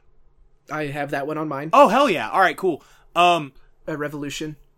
I was I typically am not a huge fan of Iron Man matches because it feels like stuff doesn't really start. truly matter until that final stretch. Yeah, But they made me care all the way through. yeah. Um, noted AEW star I was in the locker room with said one time this year. What is interesting past 15 minutes? And I was just like, well, that Iron Man match was pretty good the whole time. I remember watching that whole thing like enamored. Um, hmm I loved that match. It was really good. Uh, great wrestling from Danielson, obviously, and then MJF. Like MJF having to do an Iron Man match, but making it work for MJF was real entertaining for me. Um, Yeah. So that was my that was my next match was that one because it wasn't the best match of the year. Like there was a lot better matches, but I just personally liked the story they told in that. My one after that is going to be again big tag team guy, two tag team matches in my uh, top five. Um, FTR versus Bullet Club Gold, two out of three falls. Yep. Um, the Iron Man match, so good. it was good, but I didn't like it as much as I liked the two out of three falls. Um, God, man, FTR can just they are the Gunther of tag teams. They can work anybody, and it be a solid four and a half star match. Um, and this was all happening on Collision, by the way. Like, Collision may have been my favorite show of the year, which is wild because it did not start the year. But Collision is probably my favorite wrestling that happens throughout the week, and it's on a Saturday. You know how often I miss Collision? At least twice a month, and I still find a way to watch it. Um, Sami Zayn's and Owens versus the Uso in a night one main event. That match had me crying. Um, and again, slightly inebriated. That probably didn't help my cause, but like I cried so much during this match. It was such a it was such a beautiful piece of work that they did, um, and wrapped up so many story beats in that short amount of time. It was so good. It was so good. Um, and like everybody's gear rocked too. I know that's not important, but like we had the PWG logo on a WrestleMania night. That is wild to me. Um, and then my match of the year um, goes to Swerve and Hangman in their death match. I had a hard time picking this between this and Wrestle Dream, but I think the more important match of the feud because they were both great matches. And again, I'm not a death match person. I don't like hardcore matches, but I think this was better than their first encounter. I think it meant more. I think it very much set both of them, the men in star making performances. Um, so that's my top five of the year. it it was a it was an important match for sure but just that is so not my style of what i like about pro wrestling i couldn't put it on up there i to me i enjoyed watching their first match more um but yeah no that is a good list i'm genuinely surprised that we don't have more overlap than we do uh because i do have charlotte and versus Rhea. i do have uh night two gunther versus Sheamus versus mcintyre i have mjf versus danielson and two that I'm genuinely surprised weren't on yours. Uh, Omega, Kenny Omega versus Will Ospreay at Forbidden Door 2 Mhm. Uh, the match that was so good, we were like, how is Danielson and Okada going to top this? And then they didn't. So Yeah. that kind of was like, that kind of threw the night off. But the the Omega that that matchup was unreal Yeah. like and it's they played onto previous encounters that they'd had before i can't i don't have enough good things to say about it but honestly i think my favorite match of the year uh came from wrestle dream and it was bryan danielson versus Zack sabre jr It was so good. that was just a wrestling match and it was one of the best that i've ever seen i feel like and i just the it, I, it was it was moxley on commentary It was a whole package. Yeah. like yeah that was the total package of just like this is exactly what i love about pro wrestling if they had made it a tag team match would be the only way for me to to like it anymore Yeah. because i also am a huge fan of tag team wrestling um, even though i don't have a tag match on my match of the year. And it was a probably should be. Again a great year for tag matches, a weird year for tag teams. yeah you're not wrong. So but that is it for our 2023 favorites of the year. Let is there something glaring that we didn't talk about? More than likely. So let us know what you enjoyed from 2023 let us know what you think we should keep an eye on for 2024 uh, we will be back we are going to record our normal episode that'll go up friday morning this week we're going to we got a preview of the new uh, TNA championships, um, some other stuff that is that is already fallen out of my brain that I know is we're going to be worth talking about. But uh, I just want to say I appreciate everyone tuning in for this and listening, and we hope that you have a great 2024. So we will see you later on in the week. Until then, have a great week. Have a great year. We will talk to you very, very soon. Thank you. Take care of yourselves. Take care of each other. And watch more wrestling.